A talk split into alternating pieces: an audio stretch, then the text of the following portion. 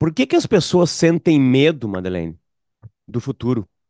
E quando falo de tecnologia, eu estava vendo hoje sobre as eleições agora, tá? Tema nosso. Estamos gravando isso, atenção, uma quinta-feira, 8 de fevereiro, meio-dia e seis. Então, se algo aconteceu depois disso, hum, eu e a Madeleine não sabemos. Não sabemos se algo revolucionou o mundo depois disso, a gente não sabe. Esse é o nosso time mark. Estamos no dia 8 de fevereiro de 2024, uma quinta-feira, meio-dia e seis. Bom dia, boa tarde, boa noite para ti. Boa madrugada.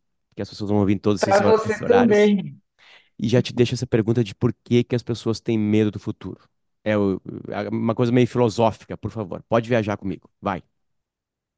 Porque as pessoas têm ilusão de controle.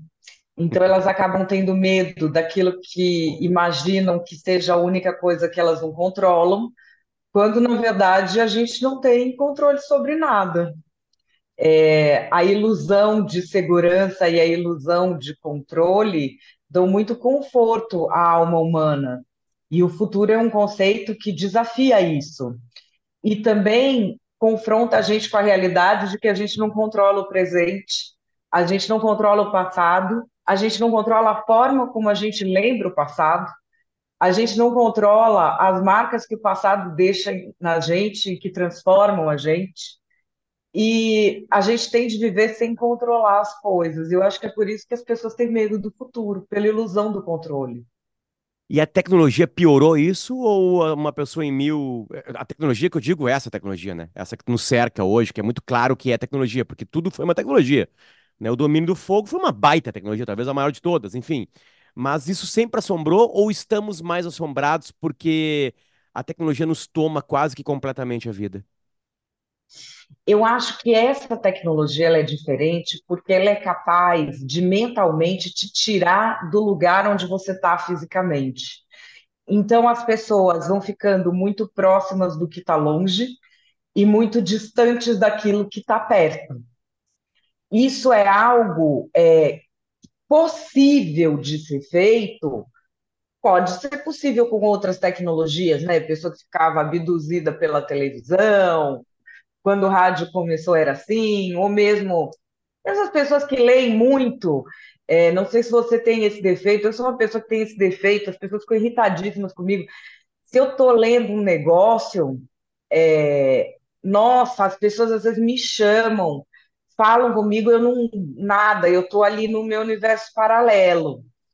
É, mas são momentos. Agora, essa coisa da tecnologia digital e do celular faz com que muita gente efetivamente tenha se divorciado da realidade e optado por viver em um universo paralelo, onde consegue construir é, grupos de aceitação, grupos que aceitam essa pessoa do jeito que ela finge ser, não vão ver como ela realmente é de verdade, é, não vão querer ajudar ela a melhorar, vão simplesmente aceitar.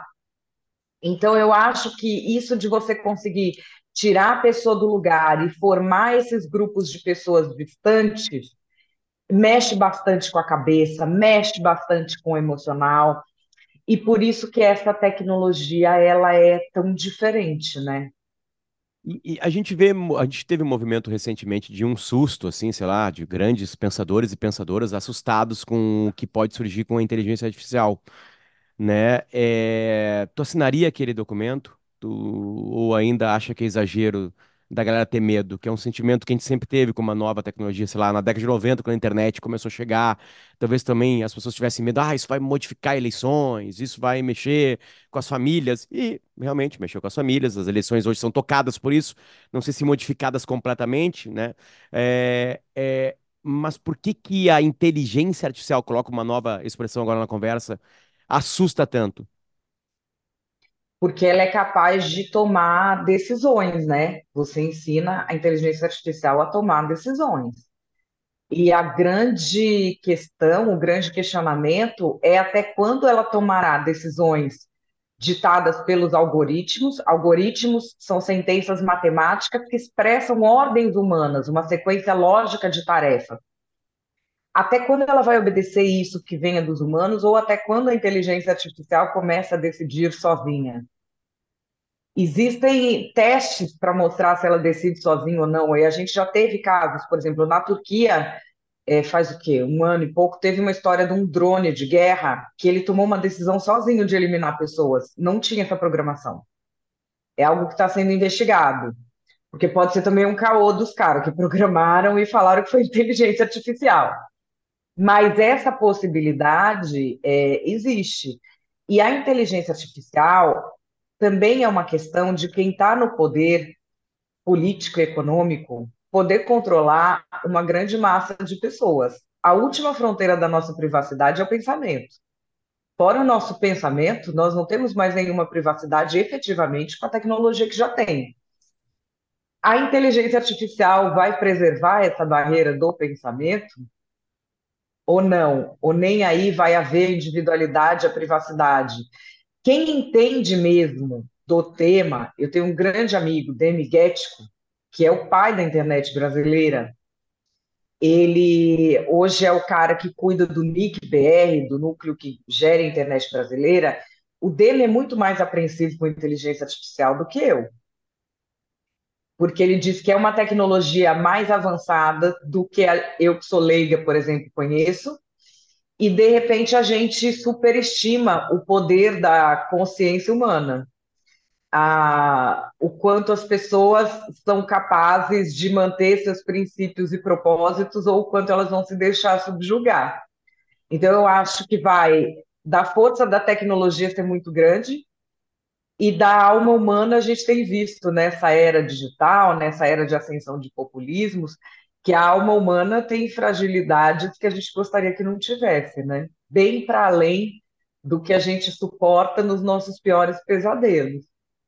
Madeleine, eu acho que o teu trabalho, assim, linkando a isso de privacidade, né, que, que só, só, hoje só resiste lá no nosso pensamento, o teu trabalho nos últimos tempos, assim, é muito mais, é, eu, pelo menos eu enxergo assim, é, é tipo um, um, um, uma coisa meio didática para a gente não ser bobo nas redes sociais, né, tipo assim, Isso. né, é tipo assim, gente, calma, né, vamos tentar pensar um pouquinho, não vamos tentar ir nessa onda, né, porque são ondas, enfim, né, é, é, é, é, por isso que eu quis linkar já de começo a inteligência artificial, né?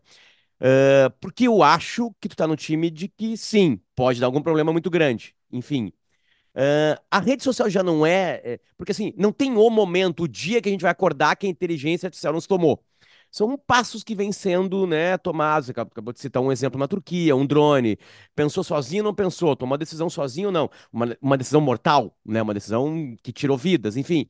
Uh, a gente não vem já nesse processo de, de da tecnologia nos tomando, e quando ela nos tomar completamente, a gente viu que isso começou, sei lá, no Orkut, isso começou no Facebook. Sim, sim, porque assim, olha, você veja na nossa área que é jornalismo, já vários dos grandes portais têm uma, vamos dizer, uma proporção significativa de notícias que são escritas por inteligência artificial. E aí, é uma coisa assim, por exemplo, uma reportagem investigativa, uma reportagem que fale sobre os sentimentos das pessoas, é, os contatos humanos que você tem para levantar aqueles dados, você não consegue reproduzir por inteligência artificial. Mas uma reportagem que seja Bolsonaro tuitou tal coisa ou Lula tuitou tal coisa, a inteligência artificial consegue fazer. Então, a gente teve pelas redes sociais uma simplificação intelectual generalizada, porque as coisas que eu vejo adultos falando, eu fico. Assim, a simplicidade de raciocínio, eu costumo dizer que é, é uma simplicidade intelectual de propaganda do dolinho, né, que a gente está vivendo. Que a pessoa fala assim: ah, fulano não fala a verdade. Quando você não xinga, a pessoa acha que você não está falando a verdade, porque ela não tem mais capacidade de abstração para entender o que você está falando. A pessoa quer saber a sua opinião, ela pergunta antes para você: você é de direita ou de esquerda? Você é Lula ou é Bolsonaro?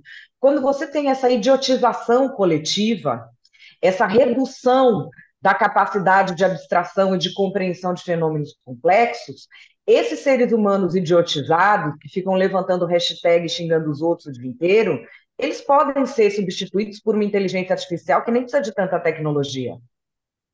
O que que alguém que, uma pessoa adulta que levanta uma hashtag Lira inimigo do povo, a sério pensando que está militando. Você nem precisa evoluir a inteligência artificial para substituir esse cérebro. Esse cérebro já pode ser substituído. Então, assim, se as pessoas se deixarem idiotizar, que é o que elas estão fazendo, se as pessoas, por exemplo, a gente vê pessoas adultas que têm profissão, que têm família, que diante de qualquer coisa fala assim: faz o L ou fulano é bolsonarista. Essas pessoas estão se deixando idiotizar, porque um adulto que tem uma reação tão primal, tão infantilizada, ele está deixando o cérebro dele regredir. Ele está deixando o cérebro dele deixar de ter complexidade. E ele vai ser substituído por inteligência artificial. Você não precisa nem evoluir tanto a inteligência artificial para substituir uma pessoa burra. E as pessoas estão se deixando emborrecer por quê?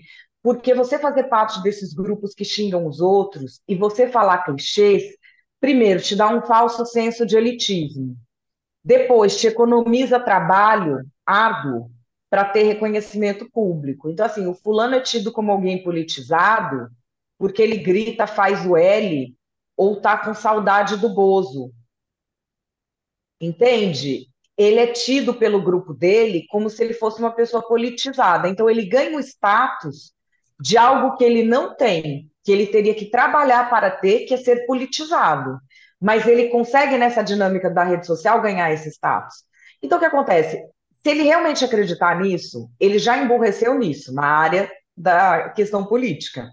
E a tendência do pessoal que se fecha nas bolhas, que não ouve nunca o discordante, que não ouve nunca o lado oposto, é o emburrecimento. E quanto mais burra a pessoa for, e o burro que eu falo não é uma ofensa, é uma constatação. Burro é o que não tem capacidade de abstração e de compreender pensamentos complexos. Quanto mais a pessoa vai se acostumando a simplificar o próprio pensamento, mais facilmente ela vai ser substituída por inteligência artificial. No jornalismo, nós vimos isso. A partir do momento que a galera está fazendo 10 notas por dia, Caetano estaciona o carro no Leblon, ou que estão se fazendo cortes de vídeo, com o corte que é a obviedade, que é a parte da live que deu mais audiência, a inteligência artificial faz isso.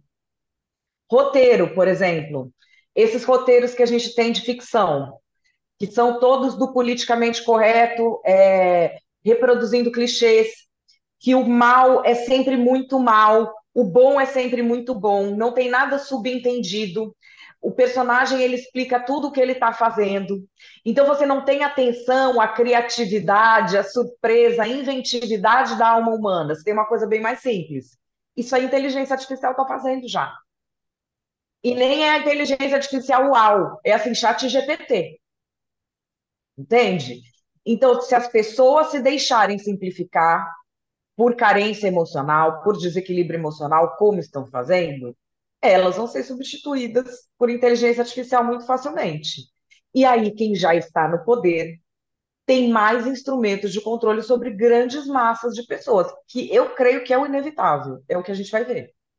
Guia, guia, guia prático, então, para sair da burrice, né? A burrice colocada por ti agora aqui. Já que a tecnologia vai ser cada vez mais avançada, já que a tecnologia vai estar ainda mais nos cercando, né? É, a tendência é que todo mundo fique mais burro, né? Todo mundo pare de pensar, Sim. todo mundo tem atalhos de pensamento, né? Todo mundo chega na gavetinha, ah, eu preciso pensar de política, abre a gaveta que eu tô ali, pega o que eu tenho que pensar, tá aqui. Enfim, já vamos, vamos quebrar isso, já que tudo isso de tecnologia ainda vai ser mais profundo na nossa vida. Como é que eu saio dessa? Eu, eu sei que isso é uma coisa que tu Primeiro, fala todos os dias, enfim, né? Então eu vou sim, pedir para te repetir. Como é que a gente sai disso? É guia prático mesmo, Adeline. Até se tu quiser fazer listinhas para eu entender melhor, porque eu tô dentro dos burros, enfim, tu pode fazer número um, Potter, número dois, né? Me dá um top five, né? Para eu ser um ser humano que pelo menos me dou conta que eu tenho que pensar. Eu não preciso nem pensar ainda, mas me dei conta que eu tenho que pensar. primeira coisa, você não precisa ter opinião sobre tudo e nem saber de tudo. Isso não é uma pretensão. E aí as pessoas falam, muitas vezes as pessoas falam, não, mas você está falando elitista, que só a pessoa que lê pode se manifestar. Não, é o cada um no seu quadrado. Eu, por exemplo, eu sei instalar azulejo, eu sei instalar uma torneira. Não, eu não sei. Então eu não vou sair dando ordem em quem estudou para isso. correto? Então, assim, é cada um no seu quadrado. Eu entendo de comunicação, entendo dessa área digital, entendo de política, dessas coisas com as quais eu trabalho. Eu não entendo de contabilidade, nada, não entendo. E conheço pessoas que entendem muito. Conheço pessoas que entendem muito de medicina, conheço pessoas que entendem muito de cuidado de crianças. Cada um tem que saber do que entende e do que não entende. E sempre lembrar que este processo da gente se manter vivo, coerente, capaz de defender os nossos valores, ele não é um processo nem individual e nem isolado. Ele é um processo que depende daquilo que é mais característico da espécie humana, que é formar boas parcerias. A espécie humana é gregária. Então, você tem de estar junto da sua família, do seu grupo de amigos, do seu grupo de vizinhos, das pessoas que trabalham com você, essa proximidade, e a proximidade que eu digo é a proximidade olho no olho, a proximidade com quem você tem intimidade, é o que tira a gente do emburrecimento. Vou dar um exemplo, o processo científico, que as pessoas falam tanto, ah, isso é ciência, isso não é ciência, e geralmente hoje as pessoas falam, isso é ciência é o que ela gosta, não é ciência é o que ela não gosta. Mas assim, o processo científico ele não é individual. Por quê? Porque nós temos vieses, nós temos falhas, nós somos humanos. O que, que é o processo científico? Ele é um processo coletivo de minimização das falhas. Várias pessoas vão fazer aquelas avaliações de acordo com uma série de regras para minimizar falhas e tentar obter algo que seja objetivo. E na questão da gente se manter vivo e se manter pensante, tem de ser coletivo. Porque quantas vezes, assim, eu acho que um grande alerta de que a gente está emborrecendo é o excesso de certezas. Quando você tem muita certeza e quando você quer ser muito vocal, muito estridente acerca de uma grande certeza que você tem. E que de repente você se falar para alguém que é muito seu amigo mesmo, que te conhece há tempo, que é seu familiar, sabe quem você é, a pessoa vai falar, pô, você não está emocionado demais com esse negócio, não, você nem entende isso aí. É ou não é? Às vezes a gente está assim, a pessoa fala, mas o que, está nervoso com isso aí? Você nem tem nada a ver com essa história. Larga a mão disso aí, vou fazer outro negócio aqui, vem aqui me ajudar a fazer tal coisa. Quando você tem a proximidade humana, essas coisas que a gente às vezes se deixa levar pela emoção e que emburrecem a gente, porque cegam a razão, quando você tem pessoas próximas, quando você tem afetividade, isso não acontece. Então, eu acho que assim, se levar menos a sério, a gente, eu costumo dizer que assim, até no jornalismo político mesmo, a gente virou uma coisa muito passional, muito emocional, uma datenização, né? Eu vejo as pessoas falando, ah, porque é um debate. Eu falo, gente, isso não é um debate, isso é uma rinha de gordo de terno. O debate ele é uma coisa né, mais complexa, que você pode mudar de opinião. Então a gente fica vendo isso e fica naquela coisa, a cabeça da gente é muito de formar time também, né? A gente gosta de ter um time de futebol, e aí você tem o pessoal do seu time, é da espécie humana. Forme um time das pessoas que gostam de você, em vez de fazer o time das pessoas que têm opinião X ou Y. Acho que essa é uma chave muito importante. É o afeto, é a compreensão, é você não brigar em família por causa de política. Né? Mas, isso, isso não está acontecendo, né? É, eu, eu sei que o teu trabalho é esse, enfim, eu sei que tu gosta de, de colocar energia em cima disso, mas é, é, é, raro de ver isso, né? Ah, ah, eu, eu, gosto de falar a vida real. Uma vez eu lembro de, de uma discussão na internet que um, que um entrevistador estava eh, conversando com alguém e ela, a pessoa trouxe uma, uma, uma, coisa sobre, sobre ciência, assim, não, mas tem uma pesquisa, e o cara, não, mas eu observo também o mundo. E ela falou, não, mas observação do mundo não vale, enfim, né? E aí o cara, não, mas vale. E aí começou a discutir se valia ou não, né? Nessa observação, eu vou tirar qualquer tipo de, de, de pesquisa, apesar de ter tido uma da Datafolha agora né, que falava sobre isso, né, do aumento de, de angústias eh, familiares, principalmente linkadas à política.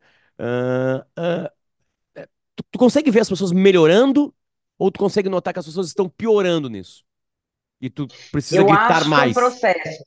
Eu acho que primeiro um processo é, de cada grupo familiar, ele primeiro piora, depois melhora. E essa melhora vai depender do quanto existe afeto e do quanto aquela família é realmente importante para a pessoa, do quanto aquela família já tinha conexões e, afetividade antes. Então, assim, é, durante o final do governo Bolsonaro, é, que tinha muitas pessoas, é, muitos avós, né, sobretudo, que estavam muito, muito dedicados, né, ao ex-presidente, é, querendo ir para quartel, querendo ir para isso e para aquilo. É, uma, as pessoas iam me pedir ajuda, não, porque a pessoa só fala de política. Eu falei, pois é. O que, que você faz com essa pessoa? Assim, qual é o seu programa que vocês saem juntos? E não tinha. Não tinha. Tipo, que dia que vocês almoçam? Que dia que, sei lá, você liga para sua mãe para pedir o quê de ajuda? Eu você precisa começar a dar tarefas para sua mãe, tarefas afetivas. Tipo, uma coisa que você quer pesquisar um preço, não pesquisa mais. Você liga para sua mãe e fala: Olha, eu tô precisando comprar uma batedeira. Não sei qual é boa e qual preço. Ela tem tempo de sobra. Ela vai amar pesquisar para você e te mostrar qual é a melhor. Então, assim, é, e isso é afetivo. Fazer as coisas pelos outros é um ato de amor. E, assim, essas pessoas é, que têm netos, quando o filho se torna o pai, ele tende a desprezar a opinião do pai, né? Então essas pessoas se sentiram desgarradas. É isso que eu falava para as pessoas: olha, não adianta você querer debater política, não adianta você querer falar mãe não vai para o quartel. Se ela não tiver o que fazer em casa e aquele pessoal acha que ela vai fazer uma coisa importante, fala assim: Dona Odete, vamos salvar o Brasil em Birigui sábado, duas da tarde. Ela vai. Ninguém acha que ela é importante para fazer nada. Ninguém pede nada para ela, ninguém pede a opinião dela, ninguém fala: ah, que legal esse negócio que você fez. Ninguém fala isso para ela ela achou um grupo que fala. Aí ela vai com quem? Ela vai com esse grupo. E é isso que eu falava para as pessoas. Para de achar que você vai argumentar sobre política e vai resolver essa situação, porque não vai. O que vai resolver essa situação é você tirar a pessoa do círculo afetivo da política para colocar de volta no círculo afetivo familiar. E para isso você tem que restaurar relações familiares. E assim, vi muitas pessoas conseguirem fazer com que os pais ficassem em casa em vez de ir para quartel, é, fazer pais tomarem vacina, é, fazer a molecada deixar de bancar o louco, porque tem. É, aqui em São Paulo tem muito cosplay de MST, né? Hum. Que é o menino rico que ele compra o boné do MST e fica falando do arroz orgânico, 25 reais o quilo, como se fosse a salvação da humanidade. E ele acha mesmo ele acha mesmo que isso é entender de política, isso é coerência. Esse também tem que tomar uma presta atenção, entendeu? Tipo, nem suas contas você paga. Eu, por exemplo, na minha família, se a pessoa não paga os boletos, eu não quero saber a opinião da pessoa. Eu não tenho nenhum interesse em opinião de jovem. Ele deu opinião para os outros jovens, eu não quero saber o que ele pensa. Deixa ele errar, depois que ele errar, depois que ele for responsável pelos próprios erros, aí eu ouço, se eu não tenho paciência. É, e é e as pessoas têm que saber as coisas, por exemplo, o que um jovem fala, que ele quer desafiar os pais, que não sei o quê. É um processo psicológico tipo, típico da juventude, em que ele começa a se firmar como adulto. Isso é importante. O que ele está falando não é. O que ele está falando depois ele vai ver que era tudo pataquada, como a gente que já foi jovem sabe.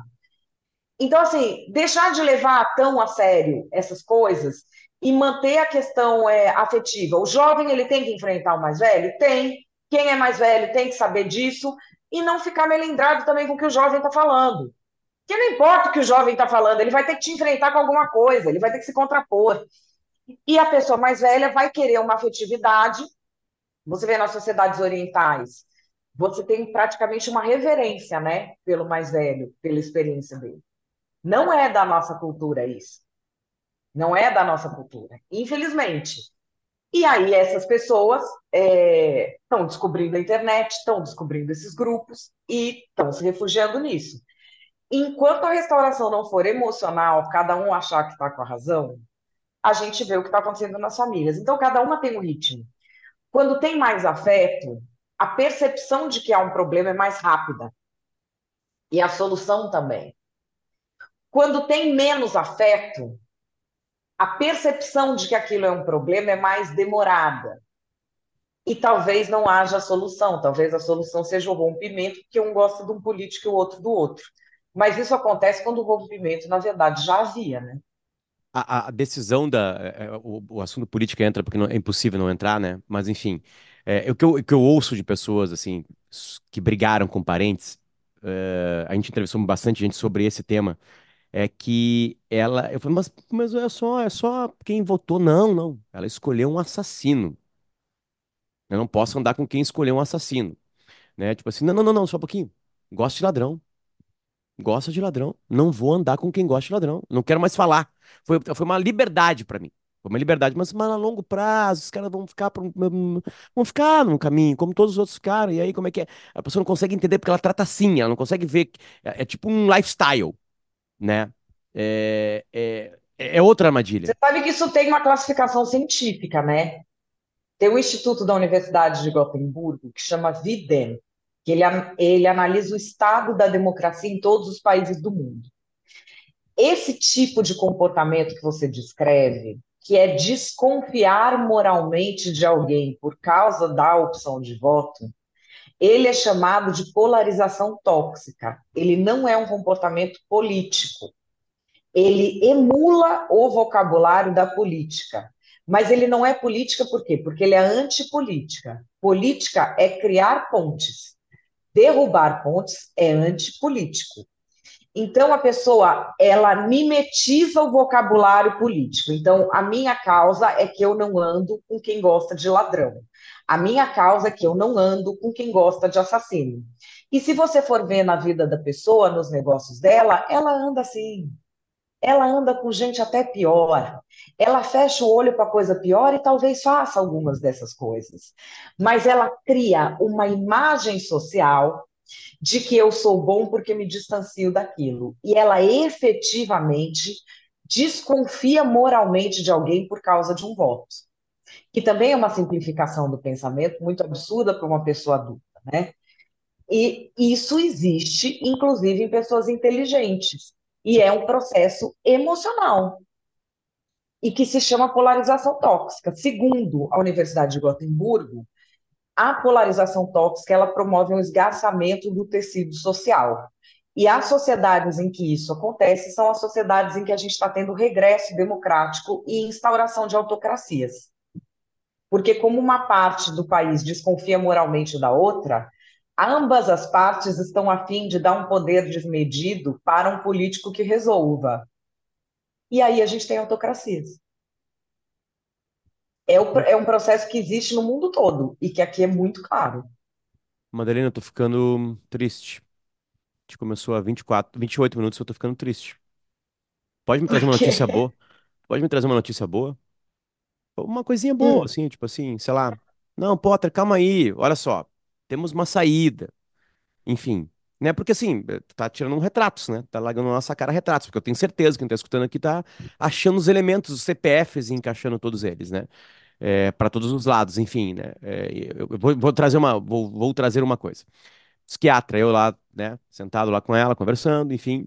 E aí eu di- tava muito triste que eu tinha brigado com alguém que eu gosto muito, né? Uma bobagem, assim, que tava linkada à política, não era exatamente política, mas eu briguei.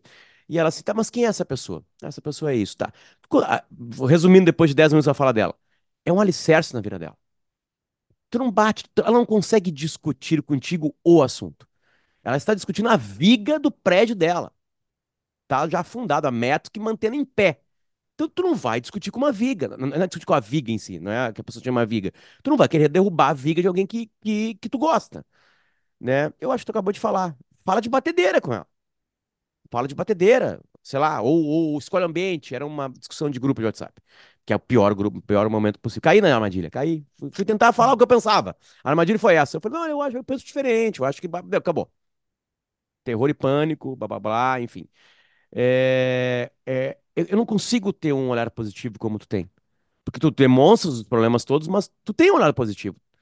É, e aí eu chego numa palavra: humor. Humor curaria tudo isso? sim, sim. E é por isso que quando a gente vê esses processos, é, hoje tem da tecnologia, mas tem também dos populismos, em que um pequeno grupo ele se torna capaz de, com mais facilidade, dominar massas, eles miram nos humoristas.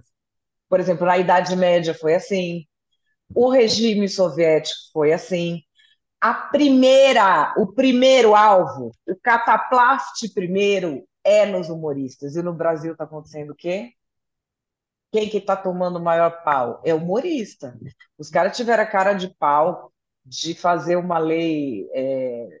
Essa era essa lei de racismo agora, que eu adoro essas leis que o cara faz a lei, que quando você vai ver a aplicação não serve para porcaria nenhuma, como a antiga não serviu, nunca ninguém foi condenado. Sabia que nunca ninguém foi condenado por racismo no Brasil? Porque é mal feita.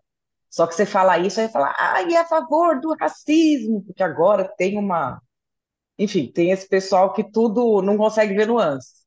Mas aí é, você vai vendo que as pessoas estão fazendo é, esses movimentos contra os humoristas. Essa lei que passa do racismo agora, ela é mais grave se for piada do que se for racismo mesmo. Esses movimentos a gente vê quando existe é, uma tentativa de. O que eu digo fechamento do regime é de manter o poder na mão de poucos. E aí, o que acontece? As pessoas tentam reagir ou batendo de volta na mesma moeda, ou se levando muito a sério.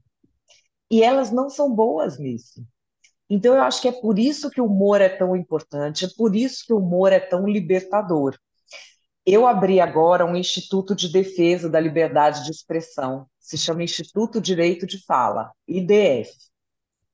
E a gente tem, é, eu divido em quatro as liberdades mais atacadas no ramo da liberdade de expressão. Primeiro, a liberdade de imprensa e de expressão em redes sociais, liberdade de cátedra, liberdade religiosa e aí a liberdade artística e humorística. O que, que justifica o Danilo Gentili ter quase 100 processos judiciais, ter mais processo do que assassino?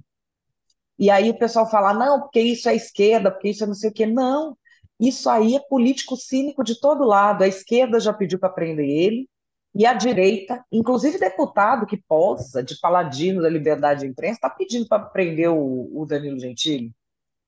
É, a gente tem Léo Lins perseguido. A gente tem quantos humoristas tem perseguidos? É, essa ofensiva contra o humor significa o quê? que a gente está num momento em que o humor liberta.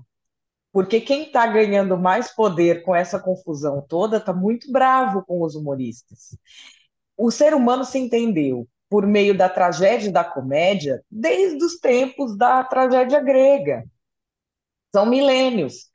O humor é o que liberta a gente. Então, assim, investir no humor e não se levar tão a sério e não devolver na mesma moeda é algo que as pessoas precisam aprender a fazer urgentemente.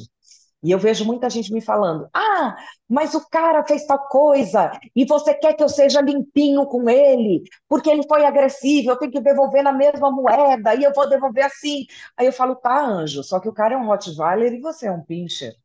Não tem como você brigar com a mesma arma com eles, tem que brigar com outra. Essas pessoas que já têm poder e que vêm para cima, elas têm o poder. Você não vai bater de volta é, fazendo o mesmo comportamento que o dela. O nosso grande desafio agora é que as pessoas não se levem tão a sério e saibam responder com humor com deboche essas tentativas de cerceamento, de controle.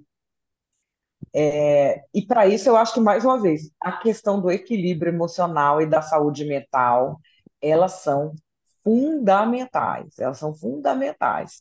E também de ficar pensando, eu só estou convivendo com gente que pensa igual a mim? Se você só está convivendo com gente que pensa igual a você, saia desta gaiola de ouro urgentemente, porque isso ainda vai te fazer muito mal emocionalmente, né?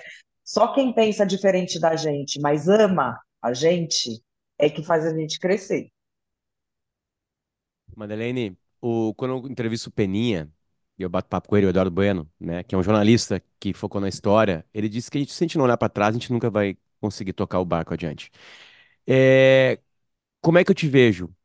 Tu é uma explicadora do presente. Se a gente não entender o que está acontecendo agora, agora, que afeta completamente, tudo afeta, claro, enfim, mas enfim, o passado afeta. Eu, eu te vejo assim, né? Tu é uma, uma observadora do agora, do agora. Sim. né? E, e aí tu explicando agora, a gente consegue ter um futuro melhor. Então, te faço a última pergunta, que é o tema da nossa temporada agora aqui, que é tecnologia, maldição ou salvação? Pode dar A complexidade, eu sei que a pergunta é maldição, baixa. eu acho que a maldição e a salvação, elas estão dentro da alma humana. E a alma humana é que constrói a sua própria maldição ou a sua própria salvação. A tecnologia é uma criação humana. A tecnologia ela é utilizada para as coisas mais torpes, para as coisas mais baixas, e ela também é utilizada para fazer com que a gente, ser humano, que é um bicho feito para durar 20 anos, tenha aí uma previsão de durar 100. A tecnologia é, salva criança. Quantas crianças você perdia? Precisa nem tanto além. 100 anos atrás, quantas crianças morriam no parto? Quantas famílias eram desfeitas? Quantos sonhos você não conseguia realizar? A tecnologia ela dá mais qualidade de vida às pessoas. Ela realiza sonhos. Ela explora o universo. Ela traz de volta coisas que a tecnologia destruiu. Vou te dar um exemplo que eu adoro.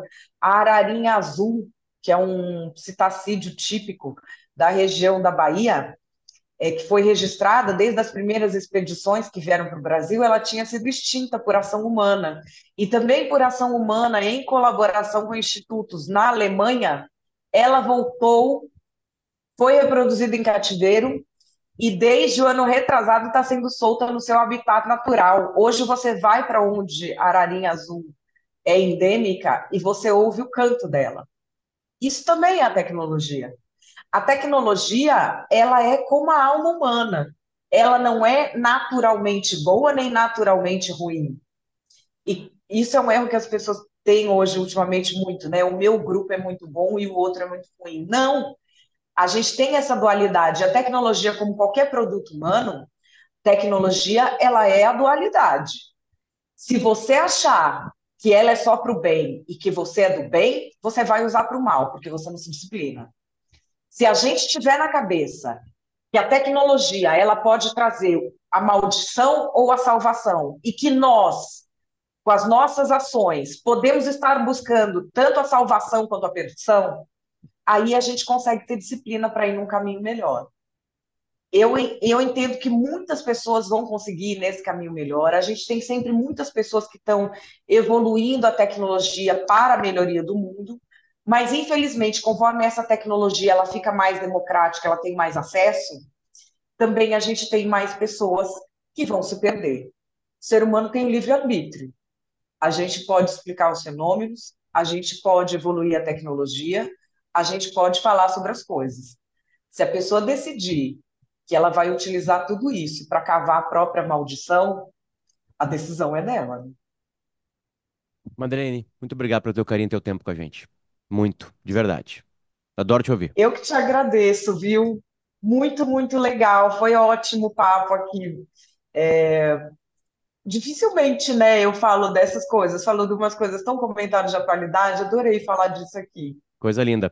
Deixa eu agradecer a Tecnopuc, que é o parque tecno- de tecnologia da PUC aqui do Rio Grande do Sul, né, que abriu essa conversa e falou assim, Potter, houve gente que não gosta, houve gente que gosta, houve gente de tudo que é lugar, a gente quer ouvir, a gente quer fazer um, uma, uma temporada de documento mesmo, assim, pra gente pegar várias opiniões de pessoas de diversas áreas, e aí eu fiz questão, tu teria que estar nessa lista, então muito obrigado por estar com a gente aqui. Um beijo pra ti. Muito obrigada, um beijo.